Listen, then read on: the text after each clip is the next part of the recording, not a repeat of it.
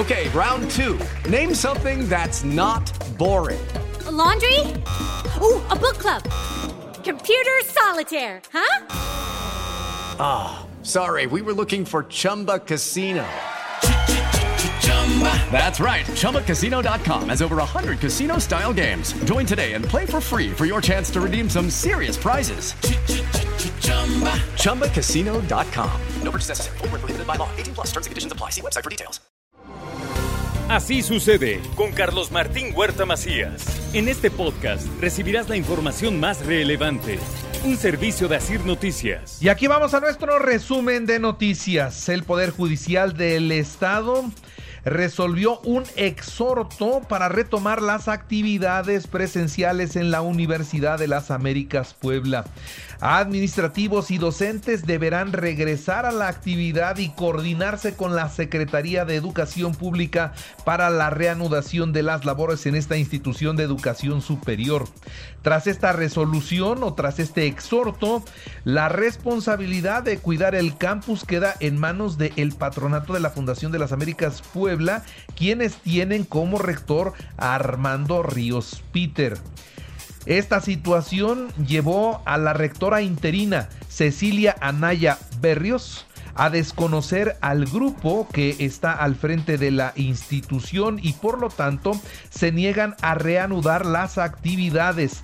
No van a regresar a trabajar, así lo dijo. El Poder Judicial de Puebla está por encima de los mandatos del Poder Judicial de la Federación. Vemos con preocupación que la respuesta al reclamo de la comunidad universitaria y de la sociedad en general es nuevamente una simulación y una ofensa a nuestra inteligencia.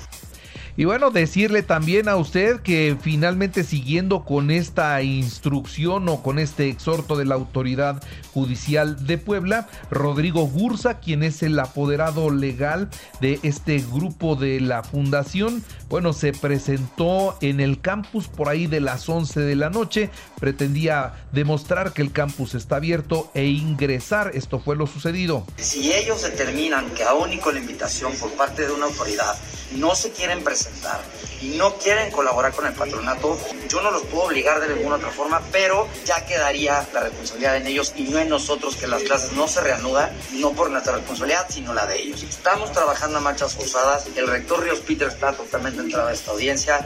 Ante todo esto, los estudiantes bloquearon la recta Cholula, bloquearon el periférico y hoy arrancarán un plantón en punto de las 2 de la tarde. Eso es lo que han informado.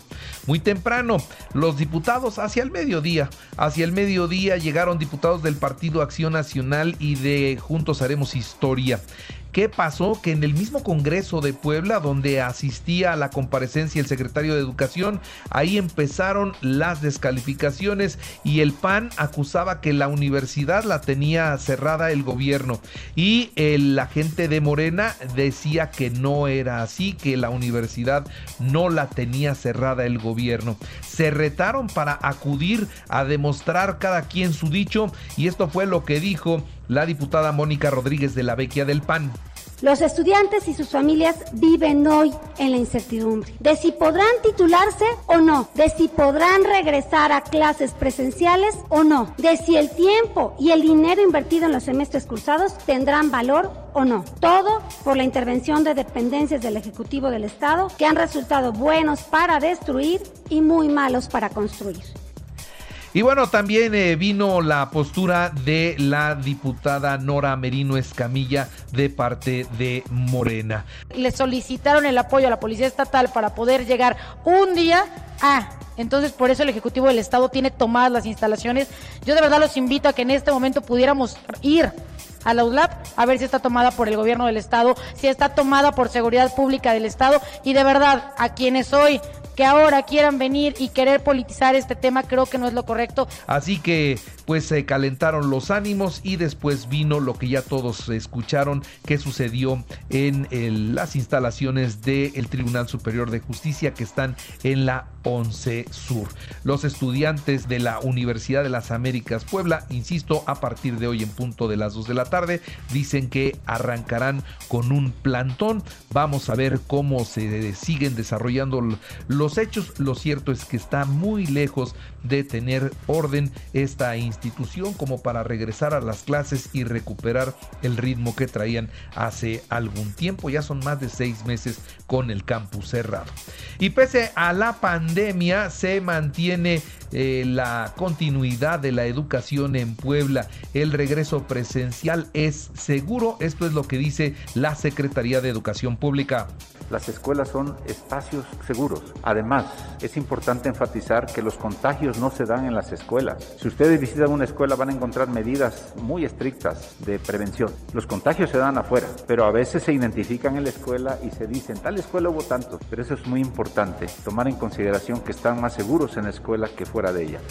Y bueno, por otra parte, déjeme decirle sobre la violencia. En 2021 creció 15% el índice de violencia en contra de las mujeres derivado de la pandemia. Mónica Díaz de Rivera compareció ante el Congreso del Estado y esto fue lo que estuvo exponiendo. En otras noticias, déjeme decirle que la Comisión Intersecretarial Estado-Municipio continúa con la planeación de la Feria de Puebla para este 2022. Así lo dio a conocer el gobernador del estado. Ha habido diversas reuniones de planeación de la feria. Eh, hay una comisión intersecretarial, participa también el ayuntamiento y está en desarrollo lo que tiene que ser la planeación de esta feria poblana de mayo. El tren turístico operará sin subsidio. El Consejo Coordinador Empresarial no ha entregado proyecto alguno, pero de una vez queda claro, si hay un proyecto tendrán que costearlo por completo porque del gobierno del estado por supuesto que no habrá recursos. No hay tal proyecto formal, no, no se diga algo que no existe.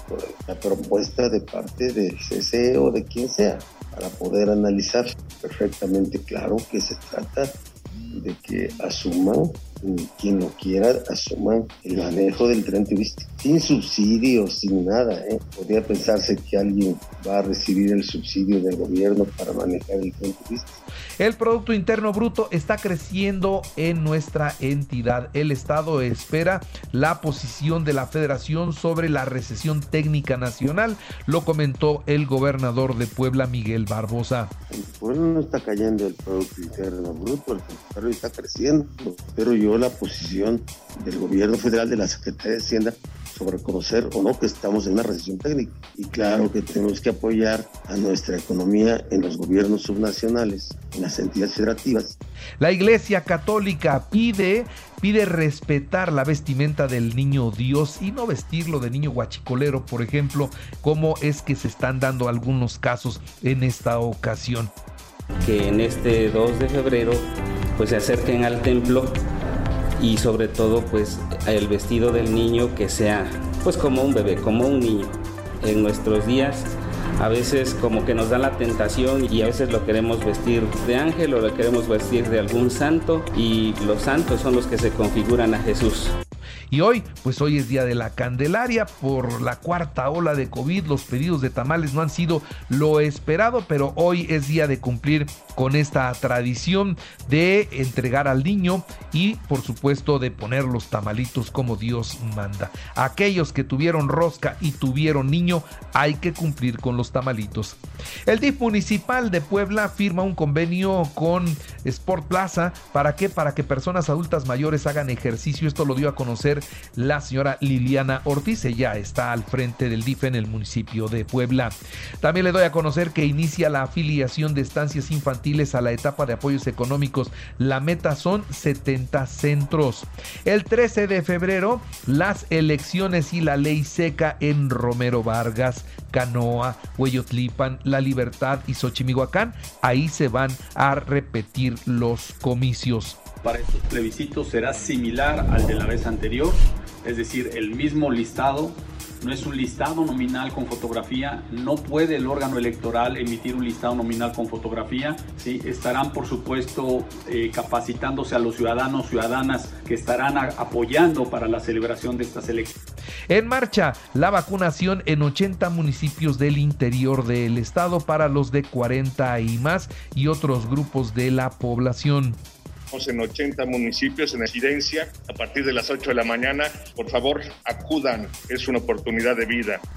En cuanto a la actualización de los grupos COVID o de los datos COVID, 465 nuevos contagios, 4 muertos, 267 hospitalizados, 30 están graves. Esto lo da a conocer el secretario de Salud, el doctor Martínez. El índice de positividad actual ya alcanzó lo que teníamos en la tercera ola y superó lo que teníamos en la segunda ola y en la primera ola. Entonces, eh, prácticamente eh, por los últimos días ya estamos con un índice de positividad arriba del 50% por la facilidad de Omicron de transmisibilidad.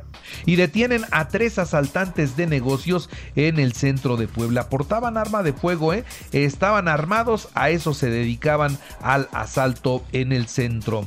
Y actores políticos, los actores políticos deben evitar sacar raja política y dejar de lucrar con el caso de el bebé Tadeo. Esto es lo que pide el presidente del Congreso, Sergio Céspedes.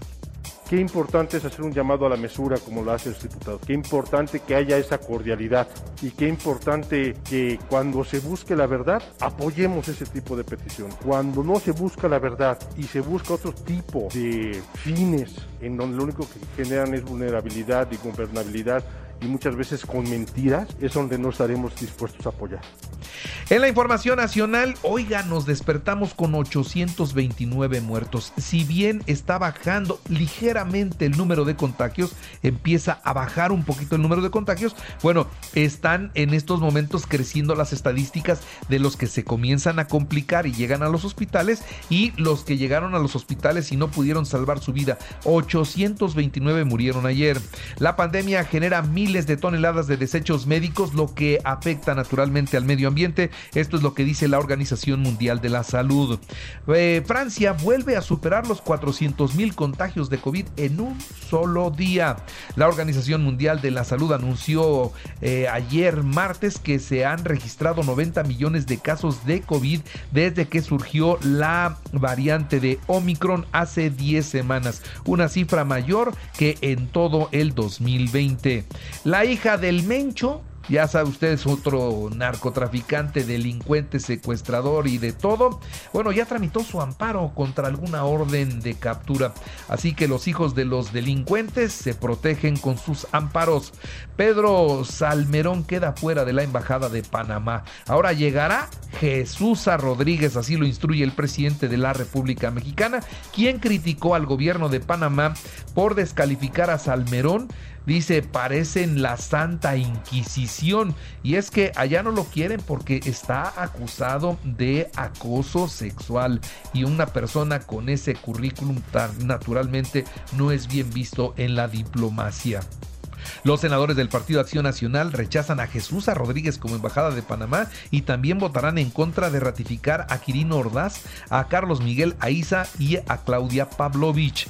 Y exentan del impuesto sobre la renta las pensiones que no excedan de 43 mil pesos mensuales.